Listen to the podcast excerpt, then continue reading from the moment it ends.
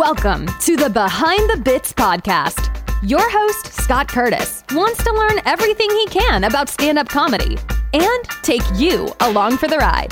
Scott and his guests talk serious about comedy in every episode. Behind the Bits will uncover knowledge from different perspectives on subjects such as writing and performing stand up comedy, as well as booking shows and the comedy life. If you're thinking about becoming a stand up comic, already in the comic game, or a comedy nerd, Behind the Bits is the show for you. Now, let's get behind the bits.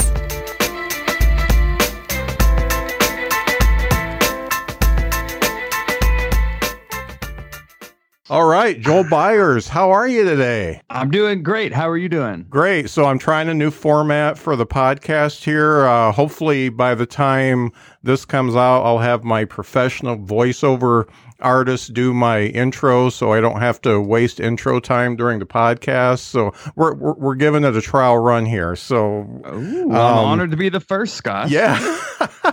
So I got to say, Joel, um, I have been living in the Joel Byars universe for the last few weeks here. I mean, you you are uh, part of my life now. The Hot Breath podcast, your trophy husband special. I just been I I I think I know who you are now. that means the world to me. We we call it the Joeliverse. Yeah. So welcome aboard. Yeah, I was disappointed. You came to South Bend, uh, which is right by where I live, and actually did a class here a few months ago. And I was, I think I was out of town visiting my grandson or something like that when you were here, and I was disappointed I had to miss that. But I understand you had a really good uh, run at the drop there, so congratulations for that. Oh, thank you. I had a blast up there. Yeah, we were able to do. I, I was headlining there all weekend, and I was able to meet up with uh, the club owner, and we did a actual like comedy workshop at our house for local comics. So yeah. it was a lot of fun. Some of the guys that were in the class are friends of mine, and they said you did a good job. Oh, awesome! Yeah, I like to talk to everybody about first of all how you got started in comedy. So what what was it that got the spark in you to get started? Uh, well, I actually started second semester of my senior year in college when I realized I had nothing else to lose because Sallie Mae took it all. So uh. I decided I'd always wanted to try stand up, and then I realized why not? What is what's the worst that could happen? So I went to a local comedy club, performed in front of about ten people. Half of the half of those were the staff, mm-hmm. and um, I didn't kill but it went well enough to make me want to come back. So I remember people smiling, politely listening, and after that, I was hooked. And I'm sure anyone listening, I, I know you as well from listening to your podcast, you've got the bug yeah. where it is like once you do it once, you that's all you want to do. Yeah, everything seems to be revolving around uh, getting on stage. exactly. yep, that, that's the bug. Yep. I'm doing a thing tonight where I introduce myself as a stand up comic and say that uh, I do have a real job, but uh, I, identify as a stand up comic. So. We're our own breed for sure. Yeah. So you've been in this for over 10 years now. And mm-hmm. uh, obviously, you have produced your own special, which I want to talk about a little bit later. At what point during your career was it okay for you to do comedy and that was your job? It took me about maybe seven years in. I went full time, but mm. the process was very gradual. So, like, well, first off, when I graduated college, I moved back in with mom. So that mm. that was always fun.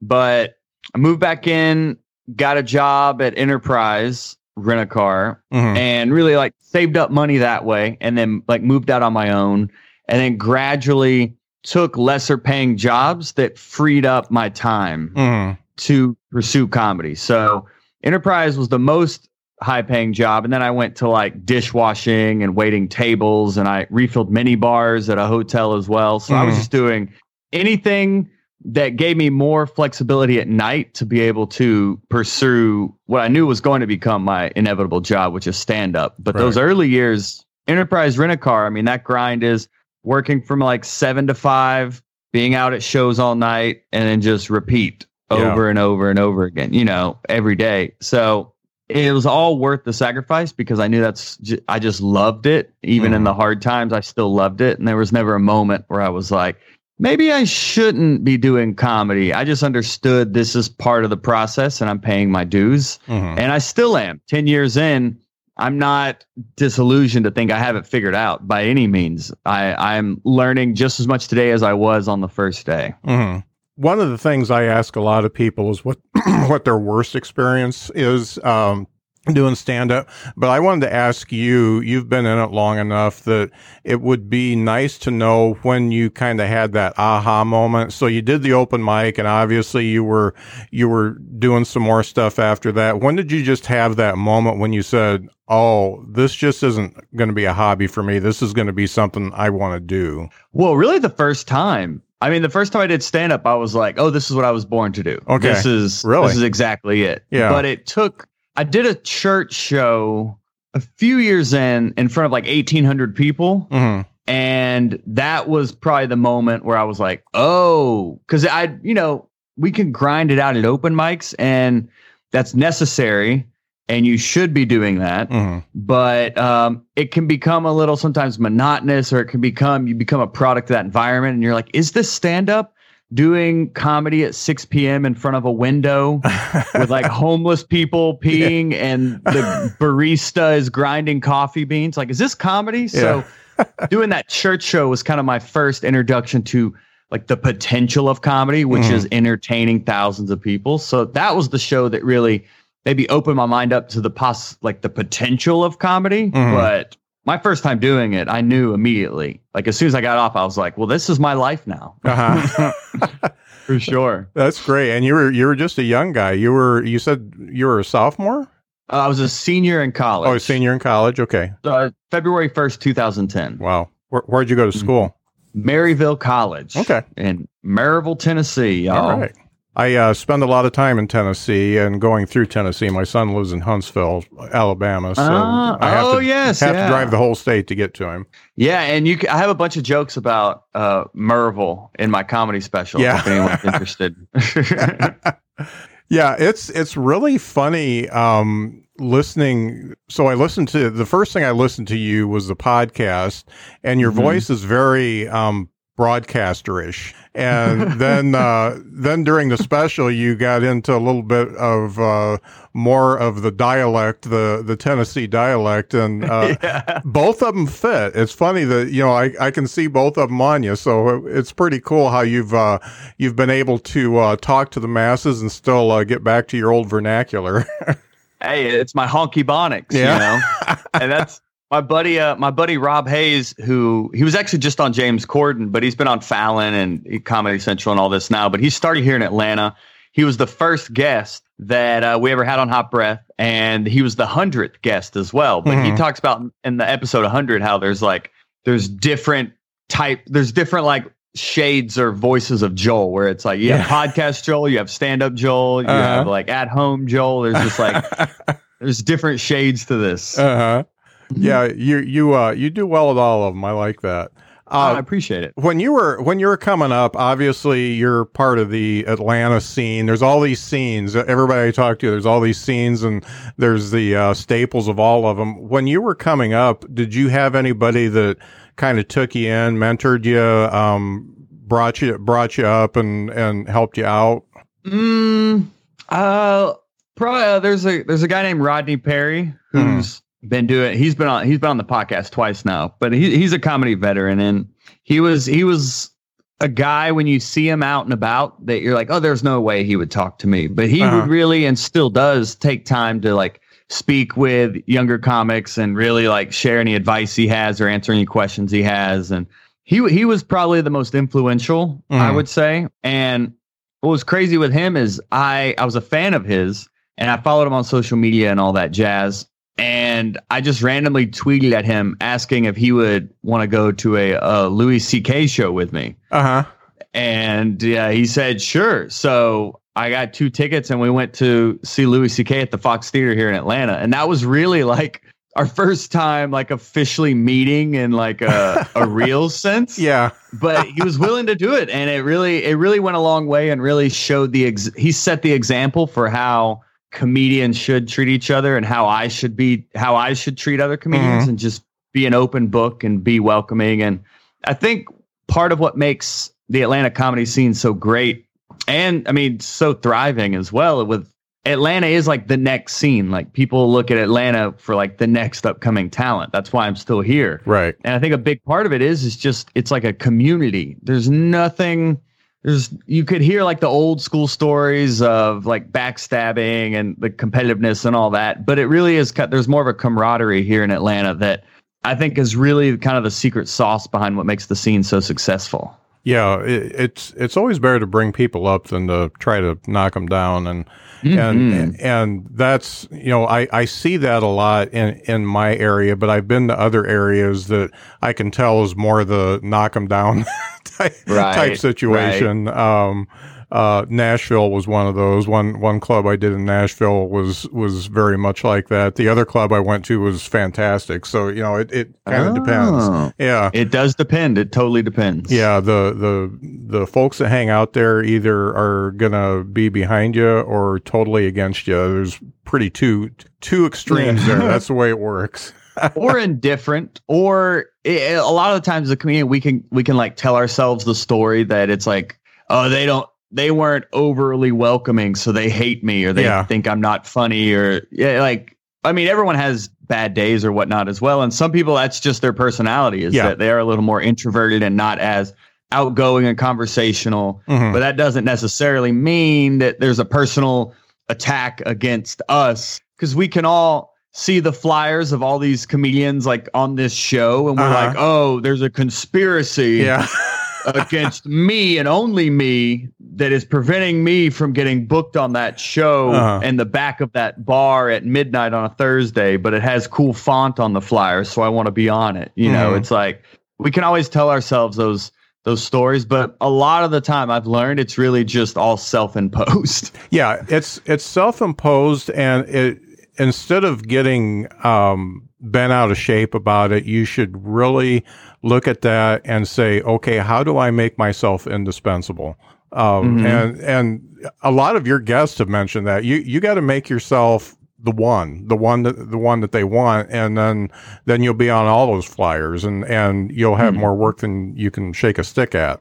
and to focus on what you can control. So Right. if you're wanting to get booked on more shows, but you're not currently getting booked, then just start booking your own show. Yeah. Things like that. You know, kind of focus on what you're in control of and what you can create and the success you can kind of make happen for yourself. Mhm. And that's what that's the corner that I turned. It took me several years that I wish I had had that mindset sooner in my career where it is, well, instead of wasting energy on what everyone else is doing, what are you doing and how can you change that and what opportunities can you create? And that's really when I started to get a lot more positive momentum in here when I stopped worrying about everyone else. Right, right. Mhm. That's that is so true. So you, it, you know, everything I've seen that you have done looks like you've made a pretty conscious decision to be a clean comic. Um, You you are at least ninety eight percent clean from everything I've seen. Um, 98. yeah. I didn't swear. Yeah. What, what what what what was dirty? Are you talking about my special? Yeah, uh, well, you're special. I watched some YouTube stuff. I mean, you're you're you're a pretty clean guy. I mean, you you tackle some subjects that that are Mm-hmm. Oh, right. a little bit harder. You know, you tackle racism and and sexism and stuff like that. But um, you you tackle them in a way that is non-confrontational, and you don't drop the f bomb a hundred times during your set. Is that something that you decided to do right from the beginning? Is that who you are, or you know, what what is it that um, made you go that direction? Yeah, that was actually a standard I set from the beginning. Is something I I always ever since I started I wanted to be a clean comedian just because I knew that would give me the opportunity to entertain more people. There's just the facts are, and I'm not saying there's a right or wrong between clean or dirty. Do what works for you and what is authentic to you, Mm. most importantly. And if you are dirty, there's just less work opportunities. That's just math. Okay. You know, I want to be able to do the same jokes I do at a bar, that I do at a comedy club, that I do at a church, that I do at a college. And that way I could work the most and have the biggest fan base and entertain and help as many people as possible. Right. So starting out, that was just kind of the standard I had set for myself. And I would always put my material through that filter of Mhm. would this work here or there? And even in thinking of making more universal material, like I will, I'll do, I started here in Atlanta. So there's rooms where it's all black people and there's rooms where it's all white people. And I actually, if a joke worked in one of those rooms and not the other, I would get rid of it because Mhm. I knew it, it wasn't hitting that and it wasn't resonating that universal note. And I've just gotten so many more opportunities just because I am a clean comedian. Just from even like event hosting and like, Right. will you come perform at my birthday party? It's or there's also moments where you don't know the show is supposed to be quote clean and then you show up and they're like okay you're doing 30 minutes and by the way don't uh you it's got to be clean Yeah. and then if if i was a dirty comedian i would have been like oh i can't i literally can't do this job Right. or i can't do it well enough to where they would want to have me back or refer me which is where a lot of work comes from Mhm. so I would always, um, I heard Chris Rock say if there was one thing he would have changed starting out, he would have been a clean comic because he said if he was clean, he would have Ray Romano money. Right. So someone like Chris Rock says that there's a lot of validity to it. So I would, I would, I don't tell comics how they should do their comedy. I think Mhm. it's it's your song, you sing it how you want. But for me personally, going clean was always the number one goal, and it's still become like my brand. hmm You know, it's funny. I I'm exactly the same way, and uh, I tell people that you know I I cuss like a sailor at home, and hmm. even even mm-hmm. texting with my wife back and forth. It's it's it's a it's a mm-hmm. four letter word fest. But I decided in in doing comedy that I was going to do clean, and I did Yeah. like two sets where I was uh, working a little blue, and I just it didn't feel right to me. It it didn't feel Yeah. like uh, I don't want to say it felt icky, but it just wasn't me who I am on stage, and and that's I mean you got to go with who you are. for sure, and the audience can tell when you're faking it. Yeah, And like if I'm at an open mic working out stuff, yeah, I'll I'll throw stuff against the wall or like I'll I'll swear and like here and there and things like that. But like when it comes to uh, if I'm booked, I'm getting paid to be somewhere and I'm working, like I'm performing clean comedy. But when you're working out new material, you know, swear words will slip here and there and ideas will come to you. You'll just run with in the moment Mhm. at an open mic. But if I'm getting paid, I yes, they're they're getting what they expect, which is a funny, clean show. right, right. Yeah, I uh, I respect that. That's uh, it, it's definitely harder to do. Um, Mm-hmm. you, it, you you don't you don't know how much time um the f bomb uh adds to your set until until you take it out. You know. All those precious minutes, Yeah, seconds yeah. we need as comedians. Yeah, that's you know, if you draw it out, if you go fuh, you know, that's a couple Right. three seconds, you know. Then you call it back and you Yeah. call it back. It becomes Right, your yeah. tagline. You sell merch after the show. yeah. So, um, one of the things I wanted to ask you uh, before before we get into, I, I want to go to the podcast next because I just I I went um, totally batty over it, and that's all I've been listening to for the last Man, couple weeks. That. That's, Uh, that's the whole goal, Scott. Yeah, I mean it's great. Um, so everybody talks about what a comic should do when they first start out, and there's there's lots of stuff about the writing process and stuff like that. What are the top three things you would tell a comic that who who has been doing it for two years and is getting pretty good and wants to take it to the next step? So, what is that next step? I would say, um, okay, they after two years, they're getting on some showcase shows. They've been able to feature a couple times, but not regular, and um, they've traveled in maybe a five or six state area right around their own state. So Wow. like a region. So that that's where they're at. And uh, what what what three things would you say to take it to the next level from that? Uh, is this they, Scott? Is this the they? No. No, uh, no, okay. You're, I didn't know if you were doing what I do on my podcast. Yeah, I'll, Scott, I'll do the same thing with my guests. If Yeah, this yeah. hypothetical comedian did have this thing he had a question about, okay, I I will say it's I, I will say it's forty percent Scott, but uh, okay. hundred percent Scott is too old for that shit. So uh, I, I, I'm probably not going to jump in and travel the country. Yeah, I would I would first off say really start your own show first. I think every comic should do their own show at least at least once. Even if it's Mm. not a weekly show, if it was just like one showcase you tried to do. I think producing your own show gives you a lot of insight into the business side of comedy that will help you start to get booked more. Mhm. So even at my my show, I hosted a show here in Atlanta for like seven years, and it went from like biweekly to then weekly, and I learned so much just from hosting Uh-huh. and just being. You get that much more stage time when you host your own show, also. So I think you kind of kill two birds with one stone when you're producing a show. Is it's kind of like a crash course in the business side of comedy, and it's also a crash course in just getting that much more stage time because it forces you to get out of your head of like, here's my material, here's my script. When you're hosting, you, I mean, you you've got to be more in the moment. You got to be a little more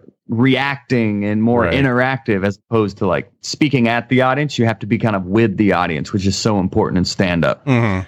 So I would say create your own show first. I think that's that's a, a good place to start. Second one, I would just say be nice.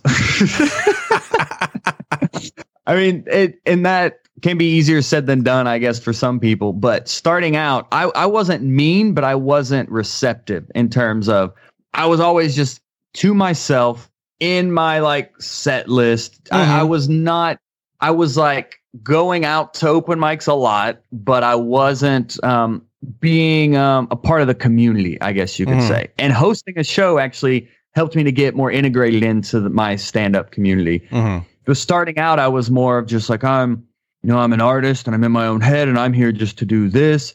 And then by the same token, I would then be complaining why I'm not getting booked on shows. And Right. it's because people don't even know that I want to do them. People don't even know who I am. You know, Mhm. I'm just out at these open mics. So I would say start your own show, be nice, and really even I'm not saying go out there and be the life of the party, but if you see a comic at an open mic and you enjoy their set, go up to them. Say, hey, I liked I liked that bit. How did you write that joke? You know, just some icebreaker. Tell a comic Mhm. they're great and they'll love it.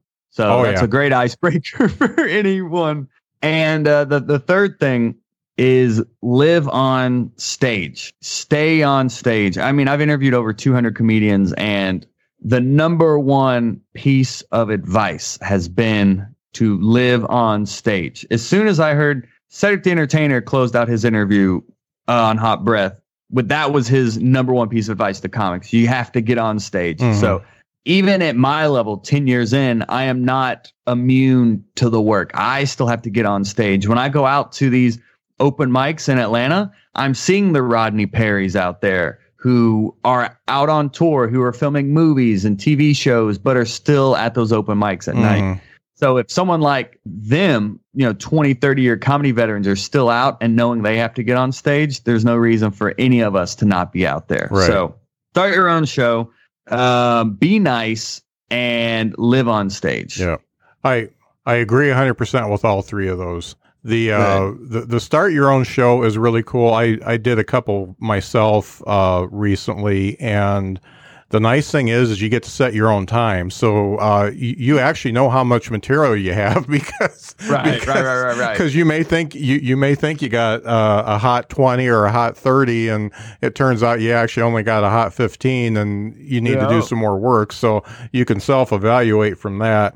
The being nice part, you know, I think a lot of comics are nice, but we are introverted by nature, uh, a lot of us, and also we're consumed by the work we're doing. Uh, people don't understand how much work it takes to get that first five minutes, that first 10 minutes, and you are just immersed in your writing and you're, you're trying to get the timing right and all that kind of stuff. So when you're waiting to go up, you have to make an effort to be nice and you have to make an effort to listen to the other comics so that you can give them those compliments. So it's it's kind of a it's kind of a double-edged sword in that you're not living living in your set so much, but uh, you do have to know what's going on around you, and it's uh, it, it's almost a deliberate thing that you have to do. You have to make yourself do it.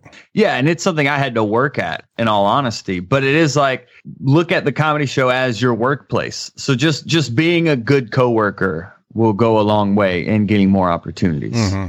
That makes a lot of sense. Mm-hmm. Let's talk about the Hot Breath podcast, Joel.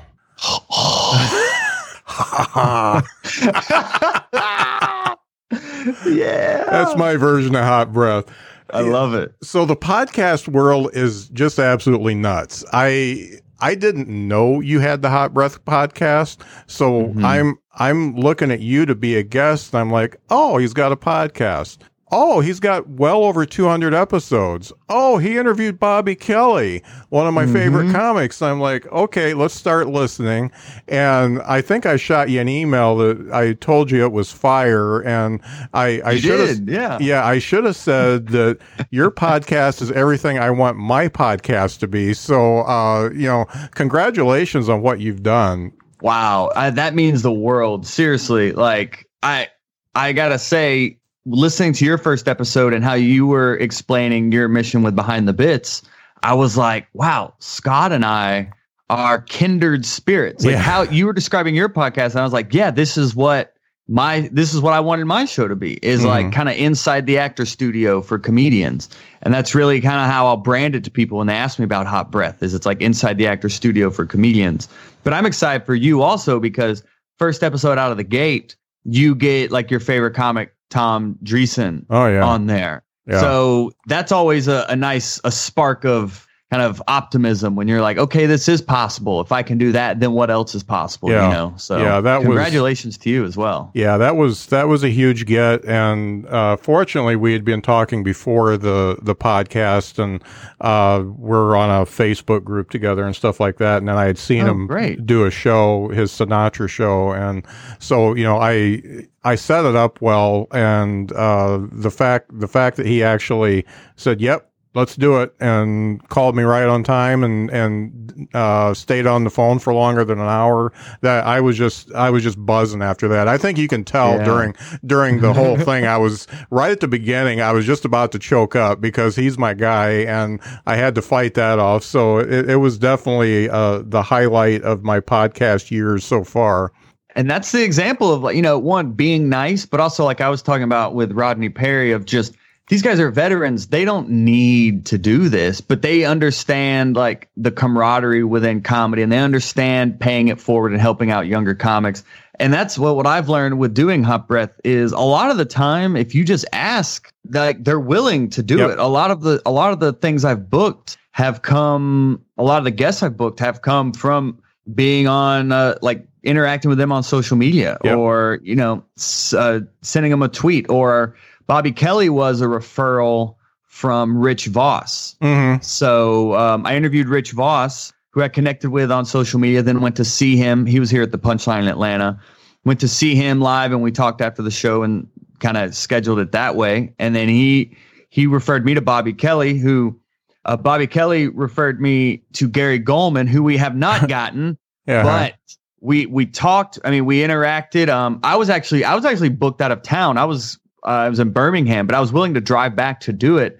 But he was actually in town with his uh, with his family, so he wasn't mm. gonna hmm. have time anyway. But he said definitely like I had I blitzed Gary Gulman. Yeah. Like I mean I had Bobby Kelly, but then I had people um, listeners who had hot breath shirts wore hot breath shirts to his show uh, at the Laughing Skull that weekend. It was like you're hitting him with the subliminal hot, and everything. Oh, yeah. I I went all in because yeah. Gary Gulman he shares that spirit of you know with his writing tips he posts like he really oh, likes yeah. helping comics. So I knew.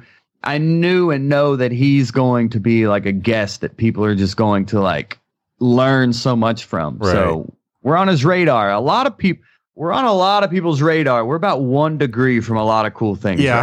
Right and the thing with the podcast is you just got to keep pushing it and yep. and and mm-hmm. put out the quality content, and then then you get the buzz and uh, it's uh, you know I'm I think I'm well I'm 10 episodes in so I'm I'm still learning on how to do one that goes out nationally but I did a local one for about 5 years and it, you know it, oh wow. it, it grew it, it grew exponentially after people started talking about it. So you know I I know that'll happen with this one too and um, I'm I'm just waiting for it to happen. And the nice thing about this type of podcast and your type of podcast, the Hot Breath podcast, is it's timeless. You, mm. you are not you're not interviewing people about what they're doing right now, or if you are, it's just a couple minutes of the podcast. The rest of it is what's the industry like? What's writing like? What's your life like? And and all that stuff is really timeless. Um, and the tips that you put out, you know, it doesn't matter when you listen to it. It's it's good. Wow, I I appreciate that, Scott, and that's really become the goal. Is it? It's like an educational resource for comedians. More, I learn just as much as the listeners are learning as right. well, and we're kind of all in on this together at this point. And we, the community, like we we got um Cedric the Entertainer because like I heard he was going to be in town, so I like I photoshopped my face on a photo with him, and then had people tag him on social media, and then his opener said he could connect us. And it's just it, the more it's interesting you talk about people talking about your show and that's how it'll grow. Like the more I've really doubled down on building a community around the show is we with the mm-hmm. hot breathiverse is what we call it as yeah. well. The more I've doubled down on the community piece of it, that's how we've been able to like grow and really start to get international with like I mean we're on every continent now except Antarctica. Mm-hmm. So we i mean i have listeners that reach out almost daily about an episode they heard and my favorite is to hear like you said where you you go back in the catalog i've heard people say they they got pulled in by mark normand and then they listen to like 20 other episodes right. that's that's really just that uh it makes all the work worth it because you know podcasting is a full-time job so it's good when it when it pays off yeah. you know nobody knows what the what work goes behind the the fun stuff mm. of talking to people. oh my gosh. And, and and that's yeah. I mean, I've spent I've calculated over like 15 hours for a single episode. Yeah. So yeah, that's an hour long episode. So it's a, it's a labor of love, but I mean, it's it's the show as a comedian that I wish existed when I started out. So. Mm. Now I, I'm hearing that kind of echoed back from listeners, like, "Oh, this is the show that I is what I needed right now, or I'll be out at a show and tell another comic about this episode, or I heard a I heard a comic talking about your show. It's it's um we're all in it together, which right. is important, I think. Well, I hope you don't mind that um, I'm watching you very closely and copying your playbooks. Uh, that's yeah. That's my, that's please. It's going to be the the way I go. I'm going to create a community. It's the way the way it's going to be. It is, yeah. yeah. We we created a fa- we created a um like a private Facebook group. Listeners are in there that mm. are connecting with each other from around the world. So I would totally recommend doing that with your show. It's it's a great kind of just town square right. for listeners to really connect and interact and ask questions and learn from each other as well. Right. And yeah, a lot of it was learning the hard way with mine. So I'm hoping you so you don't even have to. Yours has a a clear and specific focus. Mine over four years, it's kind of meandered around what the voice is and the exact mission. But as soon as I found inside, oh, it's inside the actor studio for comedians. Mm-hmm. Then I really started doubling down on just the educational piece. But for a while, I would kind of be like, well, is it all comedy or is it should i do like a season where it's just social media comedy? Or is it, it we're in atlanta. Maybe it's about atlanta creatives and not just comedy. And it kind of yeah. had to come full circle back to comedy. Mm-hmm. and then yeah now it yeah it's i we're, we're dialed in now. So you're already ahead of the game and just knowing what your show is and what the identity of it is. So you're yeah you're years ahead of where i was when i started out. Well thank you for that I mean, I'm looking at your episodes here. The, the, last one you put out is Three Steps to Finding Your Voice. The nice mm-hmm. thing about this is that episode is like 12 minutes long. And it ha- it packs so much information in there. And the, the thing that I got that was, um, it, it was, a revelation to me. You said, you know, being more personal with your comedy and bringing your personal life into it because that's the stuff that nobody can copy. Nobody else is going to do it because it's you. And, uh, I, that really hit home with me because I've done both sides of the fence. And when I do personal stuff, first off, I remember it because it's me. Yeah. Um, and second off, it resonates better with the audience uh, because I'm a big dork, and and uh, people just love big dorks. So you know that that that really resonated with me, and it just uh, affirmed what I the direction I was already going. And I just think it's so cool. You can go through your episodes, and you've got the longer episodes where you're doing an interview, an hour or more, but you, you've got a lot of them that are just uh, tips and tricks. And um, uh, and you, you did one a couple weeks ago. Um, uh, do do uh, uh, get your uh, writing going. You know, make make sure you write every day and, and stuff like that. So it's really um, it's really cool and that you can listen to the podcast and you can get all the uh, great information from some of the best comics out there, and then also you will pop in and say, "Hey, by the way, you're a comic. Don't forget to do this." exactly.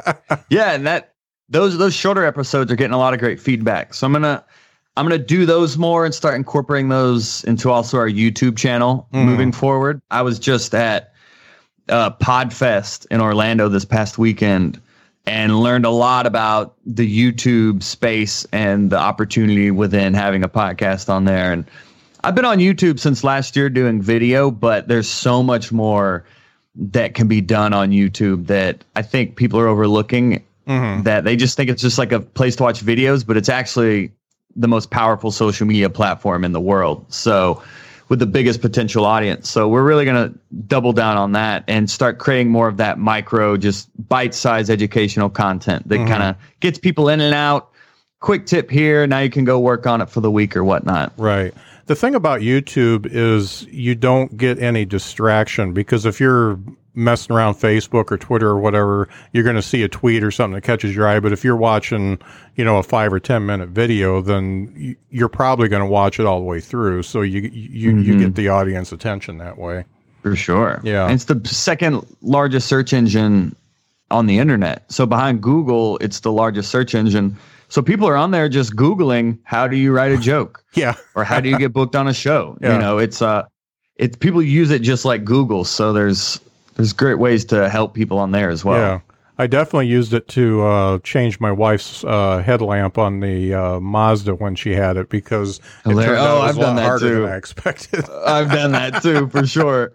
I hate some of the tutorials where it's like it's like a 12 year old kid who's like, "Here's how you do it, Yeah. idiots," and then he's like, "Oh my gosh, this kid has a million followers on here," you know. Yeah.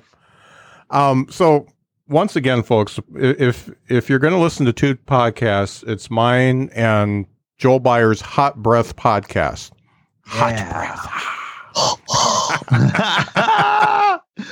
Love That's it. great. So, um, you actually did a podcast about uh, putting together your special, The Trophy Husband. But I wanted to, I, and everybody should go listen to that. Um, first of all, The Trophy Husband, I think I told you before we started, I've listened to about two thirds of it because I'm reading two books, trying to catch up on your podcasts and everything else. But I'm going to listen to the rest of it tonight, probably. And I just think it's hilarious. It's very, it's very cool what you you. put together. Um, very homegrown, um, and yet, um, accessible to everyone. I just I I, I think it's great. Um, and uh, I was I was uh, just blown away by uh, how warm the audience was to you, uh, and it was just it was just really neat. So obviously you have been uh, you know I, I've heard through through the podcast and stuff, you know, you've been in a TV pilot and you've been trying to get uh, in into the Hollywood type thing and trying to get your special done, and it wasn't happening, so you did it yourself. Mm-hmm. Yeah. So what's all that about? What What do you have to do to to make your own special? Well, it's uh, and I I was I was worried. I don't know if you listened to it or watched it, but I'm gonna. Did you watch it as well, or you just listened to it more? I, I got to tell you, I had it on my phone. I downloaded it to my phone, and Oh, cool. the video was up while I was driving, and I was probably looking at the the picture too much.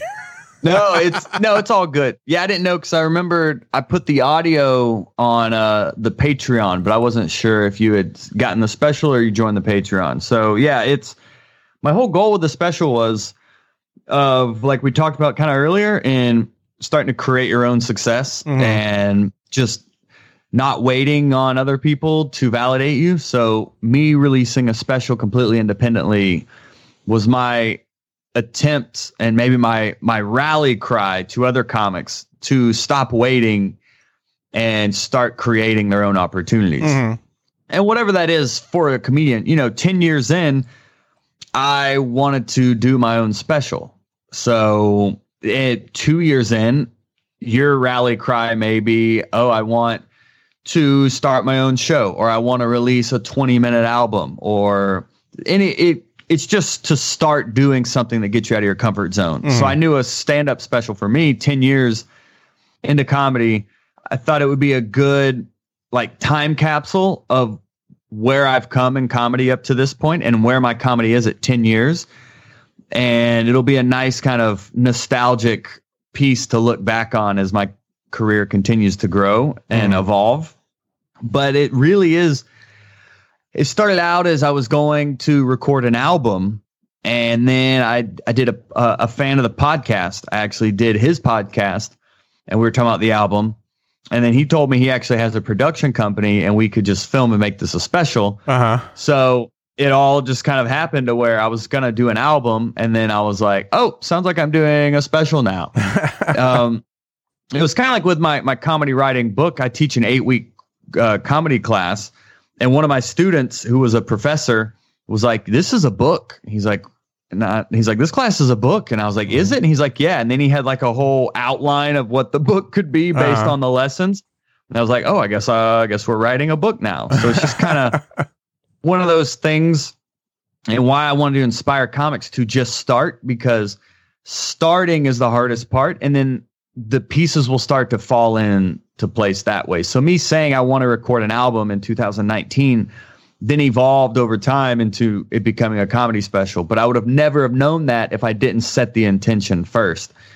So it's a lot of moving parts. I mean, you got to find a venue, you got to make sure you sell it out, you got to figure out what the production side of it is in terms of how many cameras do you want, what is your budget, um, all the way to we actually did a unique thing where he followed me around for a few weeks leading up to the taping of the special as well Mhm. Uh, and he was filming me at open mics, filming me at comedy clubs, preparing my set and talking about it. And it's it's a vlog that we're slowly rolling out on my Joel Byars comedy. There's three episodes of the vlog up right now, but it really tracks the evolution of this story I have about crying at my wedding Mhm. and it uh, the vlog really documents just like where it started to where in in the special you see it end up where it starts out as a clunky idea at an open mic that ends in applause break on the comedy special so Uh-huh. just another thing I wish existed. You know, I when I was looking at comedy specials, I was like, well, what's a unique spin on this? And part of it was, well, let's have a vlog about the creative process behind the comedy special. Mhm. And also, there's fun things like my dog's in the audience at the comedy special. You know, you, my wife's on the front row as well. Uh-huh. Um, the the guy who was hosting it was a, a comic I started with back in the day, who's since gone on to be on like Wild and Out, and he's written on a bunch of TV shows and stuff. So it's it all just was right place, right time, but also like preparation of everything over ten years coming together Mhm. to really end in uh, a comedy special I'm super proud of. And I think it's a unique take on the format that I'm hoping other comics will see and get inspired to then redefine the format Mhm. again. I, I just I just thought it was great, and it looked like you that that was was that a two or three camera shoot? We had four technically. There Four, was a, okay. there was a camera on stage Yeah. as well that actually ended up um, dying halfway through. uh, so we so we had um we had a camera. We had like a diamond setup. So we had like a camera in the far in the way back hmm where that was like the full wide shot. Right. And then to um, to stage right, we had a, a stationary camera that was about three quarters three quarter shot. Mm. And then on the the stage left, uh, the director Isaac was uh, he had a handheld and he was kind of more doing close ups and some more like texture, kind of Mhm. more feel of the like we wanted to get that authentic grit of stand up. So Right. he was capturing those shots more. And then we had like a little um handheld camera on the stage that was getting kind of like me in front of the audience Right. that you know, I left there's a moment I um knocked the camera over and I go to set it back up. There's a, a false start in the special as well Yep. where we didn't have every you know, we did it all in one take. You know, we didn't do four shows Yeah. like you hear like all these comics on Netflix doing. We did it all in one take, Mhm. one go. So, you know, there was a false start where the lighting wasn't right and we had to reset. So I go out there and then I'm like, oh, wait, we need to reset this. So I, I leave it all in. I forget Yeah. my material at one moment, like, but I leave it all in because I wanted this to really kind of illustrate the the real side of Mhm. comedy that a lot of people don't get to see that us as comics we know but that's why it's kind of for comics by comics because my goal is for really comics to see it and be inspired Mhm. to take it take the special to another level I was glad you left the false start in there and, and some Mhm. of the little little bloops along the way. It made it made it more human. Some of the ones you watch on Netflix, you're like, wow. I mean, they could have been in a box doing this, and they could have Mhm. faked the audience. So you know, it was it was it was really cool the way you did it. I I really enjoyed appreciate that. that was the whole yeah our whole goal with it was to really showcase like the raw authentic side to comedy and just Yeah. showing stand up now it with the specials it can become so like overly polished or it's just it's almost like too perfect. It's like unattainable. I wanted comics to watch the special and feel inspired that oh i can do that. Hmm Uh, just kind of an aside question: the the bits that you did for for that special, how Mhm. how many of those um, you know came up in like your first years, or did did did you bring anything with you from when you first started? Um, there's a one liner that is still one of my favorite jokes that I is definitely in there where it's like I married a woman with a tattoo because she's comfortable with permanent mistakes. Yep. um I love that joke. You know, Yeah. I started out in comedy doing one liners. I think one liners are like the the foundation of comedy. And I Mhm. think if you get a good grasp on one liners, then you can start to expand them into like bits and stories. But I started with one liners, and that's just one I came up with one day, and it, it just always stuck, and it always got a big laugh. hmm And even um, the joke I close with on the special, which I won't, I won't spoiler alert. I know you haven't seen it, but it's, and I don't want to spoil it for people, but it's actually a joke uh, my wife told me not to do. Uh-huh. So I decided to close my special with it. and um, that was a joke I had developed over the years that that you'll you'll hear in the special like the writing is very specific and meticulous and it's more there's a more of like a melody to it. Like there's there's a clear rhythm to it. It's not a song, but there's Mhm. There's a rhythm and a melody to the word choice and the words that it took it took time and trial and error to really kind of hammer down that puzzle. But Mhm.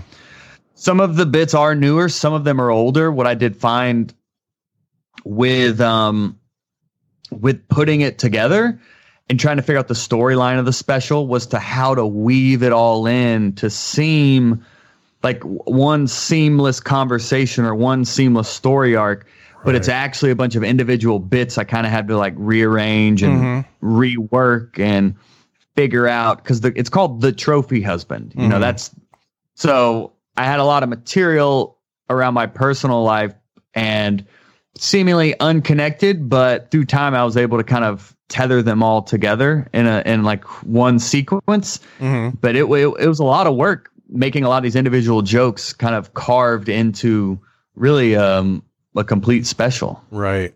I I can uh I can definitely identify with uh putting finding stuff that you did at the beginning and and f- seeing a place for it down the line because Mhm. just in my short time uh, I've gone back and s- saw things that I wrote when I first started and I'm like well I did that once and then I put it away and if I polish this up and work a little bit, it can go really well with the with the you know the ten minutes I'm doing, and uh, Yeah. and uh, never say never on some of the stuff that you've written because uh, it, it may come around to be good. For sure. And that could be in two months, that could be in two years, where all of a sudden a joke that never worked is now the missing piece to this bigger bit you have. Yeah. It's comedy is just it's comedy's so bizarre like that. But it really is. If if a joke isn't working, sometimes it's just not time for it too. So you just kind of shelf it, let it ferment, let it let it tumble around the subconscious for a while. And I've found you'll eventually find a place for it. Yeah. From uh, from start to finish, how long did it take to get the trophy husband to where you could actually put it out there for people? Um, I mean, it's really 10 years of work into Mhm. one special. Um, I mean, to actually, I probably started trying to organize it and everything, maybe um, t- two months, maybe, or three months. I'm not sure when I actually started of like, okay, I have a special coming up. I need to start working working the actual set because I thought what's funny is for the for most of the year, I thought that was going to be the easy part. Where I was like, oh, I've been doing comedy for 10 years. I have all these funny jokes. It'll Yeah. be fine. And so I worked on all the other logistics of like, where's it going to be? How are we going to promote it? What are the cameras set up? What are the cameras going to like just worrying about all the logistic, the logistical side of the special. So then it probably came down, I would say the final two or I don't know, three months, maybe two months of me like, oh, I have a special coming up and I'm not exactly sure what it's going to be about. I know I have a lot of material to do, but it's like, how will it become like a storyline? So I would say, I mean, it took me a couple months of intentional repetition out on stage and on the road to mm-hmm. really start to figure out where to start, where to end with it. Yeah. Yeah, we you did a good job with it. The stuff the stuff with your grandpa is just hilarious. I, Ah, thank you. Some of my family was there. They loved that. yeah, yeah, you hit you, you hit that one uh, when I was driving, and I I uh, swerved a little bit on that because I was uh, spitting out my diet Pepsi. So I'm I'm glad that resonated with you. That's good. And that's that personal, like you were talking about earlier, like the personal material. What is what is a joke I could do? Like everyone has a grandpa, but how can I do a grandpa joke that no one else can do? Well, make it about my grandpa and something he that actually happened with him. Same thing Right. with my marriage. Everyone who's married probably has marriage material, but how can I make mine unique and different? And that is talking specifically about my point of views and my experiences within marriage is what's going to make it me and not like just some hacky marriage joke we've all heard. right, right. I think it's I think it's funny you did the the joke that your wife didn't want you to do. I I did one once, uh, and my wife's in the audience quite a bit because I'm mostly doing local stuff, and I didn't tell her about it, and I did it, and on the way home, she's like, "Yeah, you're not going to do that one again." no so it's it's still in my book, but uh, yeah, I haven't done it since she said no. and that came down in like crunch time where my wife rarely comes to um, she doesn't come to my shows that much because she has a life or whatever. Uh-huh. but um, that's why it was so important we had her front row on the comedy special. We get her a little camera time. You'll see in the special. Uh-huh. but they i was actually at a music open mic. We were there. It was a local music open mic. You know we like to go to events together and spend quality time and they let like comedians sign up for it also. And i was like oh cool. Maybe we'll come back next week and i'll do comedy here. So i Hmm. signed up for next week. And then i was kind of like i'll still bounce ideas off of her knowing she like she's not gonna laugh or it's not gonna matter. But i was like yeah i think i'm gonna go try this one. I'm gonna go do that one. I think this this crowd will really like it. And she's like don't do that. It's like don't do that. She's like it's not gonna work. So then that's what inspired me to be like, not only am I going to do it, I'm going to close my comedy special with it, Mm, and it is going to work. So that was a week away from the special, you know, I, where I was just looking for stage time anywhere I could. So Yeah. music open mic was stage time, and um, that kind of is a week out from filming, I was like, oh, I finally have my closer. So Yeah. up until, you know, even the night before uh, taping, I was out on the road the night before on stage working out the set, fine tuning it. So it was up until the final hour. And even the day of the special, we did like a rehearsal where we got there earlier. We set up the cameras, worked through the shots we want to do. And I just did a dry rehearsal in front of an empty theater, just going over the set Mm. word for word as if I were performing it. I wasn't wearing my suit yet, but Yeah. that is that is the suit from my wedding. I should. I Oh. wore my the, I wore the suit I wore in my wedding at Oh. the special too. Oh, that's great. just- you look good. it all it all ties in. There's so many little Easter eggs like that in there. Yeah, that's that's really cool. You, you mentioned something that I uh, I don't want to pass up. Music open mics. Uh, I so in my area we've got like one open mic a week, and that's over at the drop where you perform. And if you want to do other open mics, you got to go at least an hour and a half to do other open mics. And I always tell comics that a music open mic is really cool. Um, a, you get more time. Uh, they Yep. usually give you between 10 and 15 minutes. B, they're not expecting comedy. And uh, C, you really know if your stuff works or not because uh, if you can catch the attention of at least a third of the bar, then uh, you know your stuff is hitting. So I, I always just to get stage time. I if an open mic will allow a comic, I will always do it. Oh, I've, music, o- poetry, open mics. Yeah, I mean wherever there's a stage and sometimes not even a microphone, I'll I'll be there. Yeah, yeah, it's Yeah. Uh, it's really it's really cool to do that. Uh, so you've been married for a, two years. Uh, almost three years. Almost April three years. first. April first will be three years. So, what does your wife think about uh, your chosen profession and all the traveling and stuff? Oh, she loves it. I mean, in terms of she's supportive of me and she quote gets it and Uh-huh. she understands that I do have to be out and I'm gone more than maybe a typical relationship in those terms, but Mhm. she knew that before she signed up for it. Like I was I was sure to let her know before like she moved down here we moved in together that this is my life, this is my job, this these are my hours and they just can't change, you know that.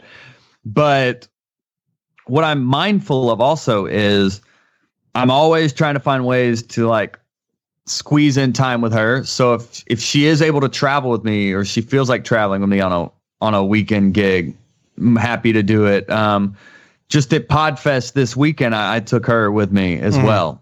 Um, but if I'm going to be gone during the weekend, I'll usually stay in during the weeks more, like during the weekdays more. Mm-hmm. Or if I'm going to be home on the weekends, if I'm not booked, then I will be out more during the week. So I am more mindful of the balance Right. and finding ways and being mindful about how I allocate my time. But she understands and I mean she's supportive and knows the the long-term vision and understands that this is all part of the process. Mhm. And I don't think without a supportive spouse I wouldn't be where I am for sure. I wouldn't be thinking as you know thinking as big as I am and looking for the opportunities I'm looking for and just the work I'm doing is really inspired by her. Right. That's Mhm. that's that's really good. I'm happy for you. I uh, so I've been with my uh, wife for 37 years, and you know we have Whoa. grown grown children now, and they're. I told you my son's in Huntsville, and my daughter's out in the D.C. area. So I mean we are true empty nesters, and I was uh, very happy about how supportive she is of what I'm doing. She actually pushes me to go out. She's she's like, you know, don't don't keep it just in South Bend. Go, you know, go go where you need to go, and um, I'll go with you so you can have a few beers and uh, and uh, Oh, that's great. We'll both lose sleep together. So it's. Uh, Oh, that's great. Yeah, you need so- that. Yeah, so it's uh, it's been really really good uh, for me that uh, she sees something in me and uh, that she wants me to you know push it a little bit more than I even thought I was going to push it. So it's, it's great to have that support and uh, have somebody nice to go home to. It's so that's always nice. Exactly. yeah. Um, I, I want to circle back to hot breath a little bit. You talk, you know, you have had some big name players on on the podcast, and I know that you hit some of them cold. That you just hit them on social media and stuff like that. Um, mm-hmm. So I've got two questions. Uh, how would you recommend that I approach uh, guests for my podcast? Because there's a few that I'm kind of working on, and um, and second uh, on the um, I want you to rate uh, what it's like doing a podcast via Skype versus uh, doing a podcast in person. Yeah. Oh well, via Skype you can see my dog just puked. Um, oh my god! As you're asking that question, I just see him starting to do that, and I'm uh, like, oh, oh yeah. no! oh, here he goes. There again. he goes again. Uh, oh, oh, buddy. oh man. On the bed, not the couch. Oh, I think it's on the couch now. there we go. You all right, Kenneth? All right. Oops. so that's that's a perk of doing it via Skype. Yeah. Um, but I always a few well, one, you asked about booking guests. I mean, I think just reaching out to them, whether it is social media or it is via their website or even management. I've gone through management sometimes as well. Mm. Uh, a lot of the, a lot of the comedians will have their management info on their website that you can reach out to and book that way. So there's um just reaching out, you just never know, but having kind of your ducks in a row in terms of like having a press kit, having a, a vision for why you want them on the show or what is the show mm-hmm. since uh, you know yours is we have a similar thing so a lot of comics like to help other comics so i would also i also would research guests before reaching out to them so i would have a point of reference in terms of mm-hmm. maybe there's a there's a something i can mention in the ask in the pitch that I would only be able to know if I knew them as a person, mm-hmm. you know, so that can help to kind of personalize the pitch.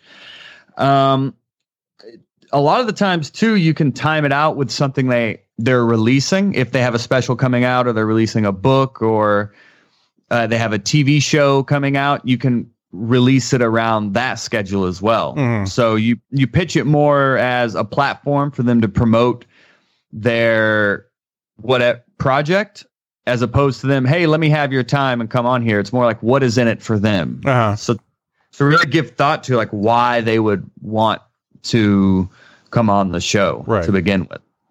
So that's that's a good good uh, homework to do before you even reach out to someone. Um, this will be the, the other, fir- this will be the first interview I've done where I actually took notes. Oh, fancy! Look, take that, Tom Dreesen. Yeah. Now I had notes going into it, out. but I'm taking notes now. So yeah, yeah.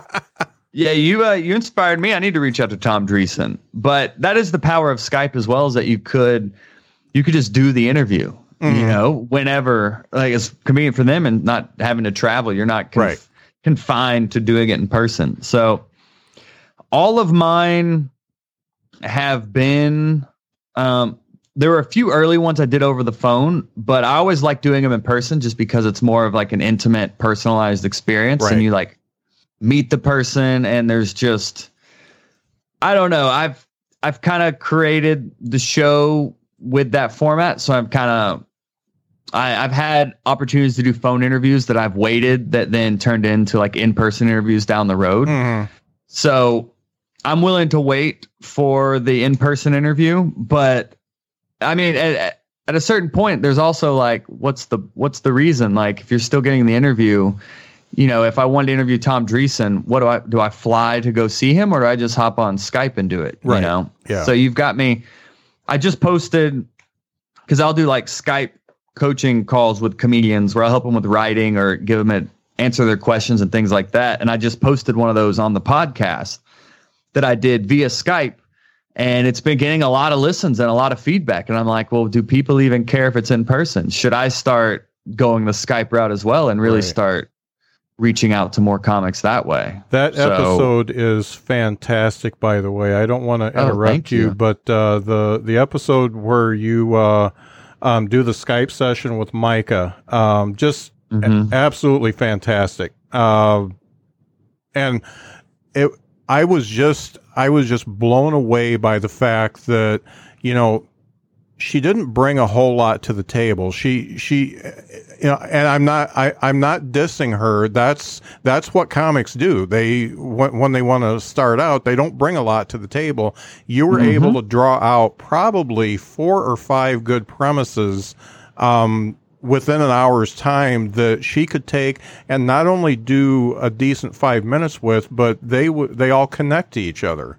I mean, you got the pet rat, you got the airplane, yeah. you got the kids. I mean, it's just, it, it, was uh, um, watching that unfold because when I first started listening to it, I'm like, you know, I don't need to listen to this because I know what open miking is like and stuff like that. But then I kept listening. I'm like, holy cow, you really know how to draw stuff out, and oh, you ask the right questions. What uh, what made you keep listening and not just turn it off? Um, it was. I don't want to blow up your uh, self esteem, but it was really you. The way the the way you the way you talked to Micah and were able to draw out the the fact that she had a pet rat, um, the fact that the rat um, had had its own room, um, where she got the rat, the fact that she's had multiple rats, you know, just mm-hmm. all, through through all that conversation, um, none of that came through in the first couple minutes you talked. You you drew it out, and uh, I was I was really compelled to listen just to see what more you were going to draw out and how she would receive it, and everything just worked out. Um, I was just uh, and I listened right to the very last minute. I was, uh, like I said, I don't want to blow your self esteem up, but I was, I was impressed. no, I, I appreciate it, Scott. That's uh, definitely.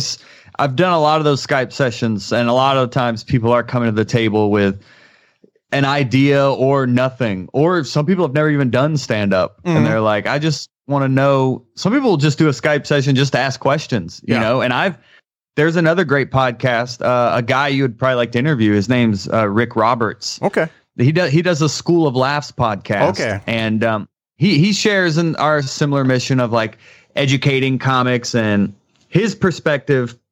What's interesting is we're kind of all coming at the topic from a different perspective in terms of he's like an older comic, almost on speaking about his experience and interviewing from the experience of doing this like 30 years. Uh-huh.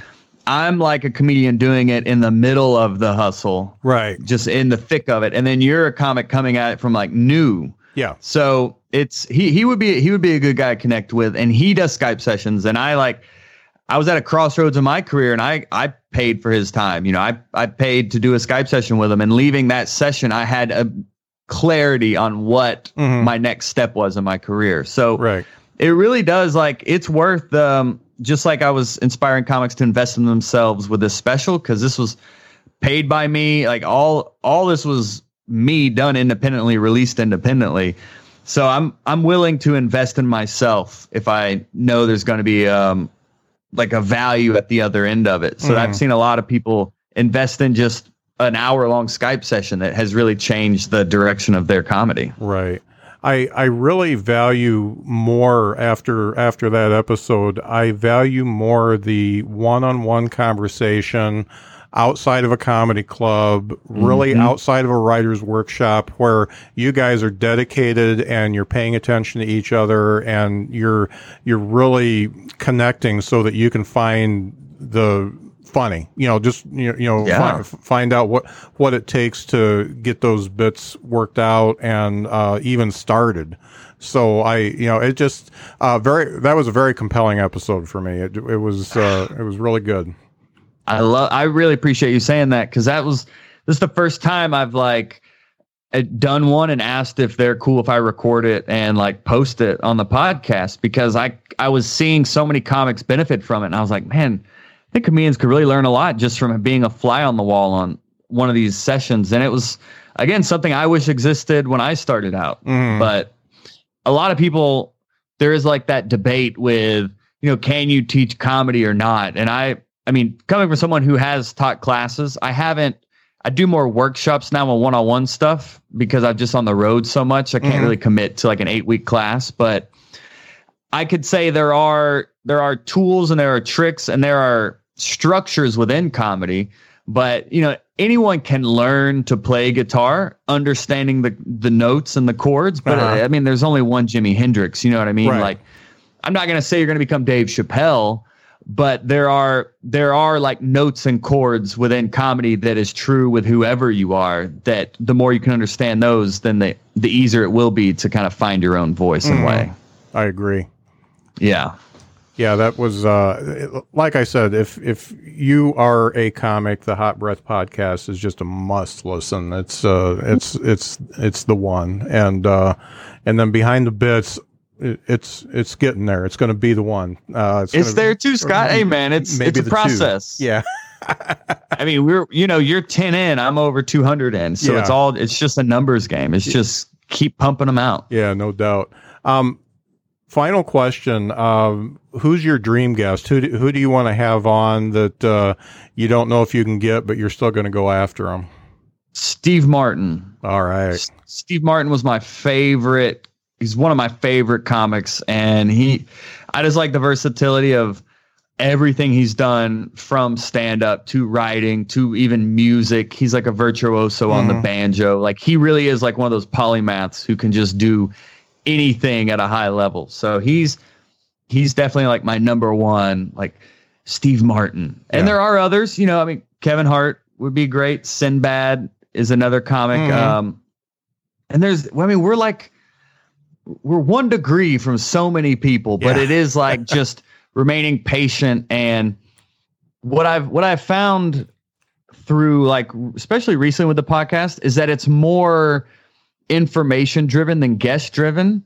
So I've really taken a step back on like who's the next big guest, but it's more like what is the next best piece of content I can share Mhm. with the audience. So like what does the audience want and how can I help them get it? So I'm really I I of course I'm still aiming for big guests, but that was my only focus and I thought the guest is what drove the podcast, but it's Right. actually the information that's driving it. So exactly. Yeah. because there's there's lesser known comics, but their episode is really like really informative, and they have way more listens than like a quote famous comic. Right, So right. It's I would- really all information driven. Yeah, I would, you know, just in the few I've done, my Stewart Huff episode is the one that I've uh, gone back and listened to several times just because the stuff he said, I mean, you know, he's, he, he is, he is, uh, the, um, anti, um, fame comic. He doesn't want to be Incredible. famous. He just wants Yeah. to do, do what he wants to do. But, uh, you know, his stuff, his, his episode was just, just out of this world for me. So, and that was my second episode. So, you know, that was, I know. Tom Dreesen and Stewart Huff. I was Yeah. like, geez, I got a tough act to follow here. yeah, Stewart's great too. Yeah, I want to get him on Hot Breath also. Yeah, I, I'm sure he'll do it. It took me about a minute to get him on, so it, it, it- he's like, "Yep, sure, I'll do it." yeah, right. Yeah. It's just one of those, this one of those old school comics, you know, he just likes helping other comics. I Yeah. just love those people. No, it's amazing how many people have uh, said that uh, he's made a big impact on their life. All, a lot of the comics I talk to, and For sure. and, yeah. uh, like you, you know, he's a giving person. He want he wants people to uh, succeed, and that helps. Oh, I appreciate that. You're Yeah. gonna, you're gonna make me cry, Scott. Don't cry, man. Uh, this isn't your wedding. Don't yeah, cry. yeah, don't cry. Um, so Joel, how can people find you? My website is joelbyarscomedy.com. J O E L B Y A R S dot com. And that's where you can find my schedule. But most importantly, that's where you can find my comedy special, Mm-hmm.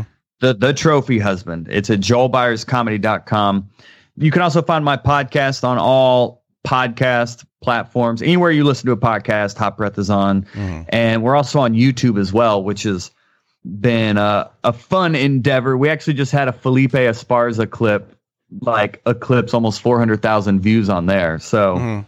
it's all a hot breath podcast and joelbyarscomedy.com Great, and I do know that I've been on your website, and you get you can get to just about everything that uh, you're involved in right from right from there, and that's great.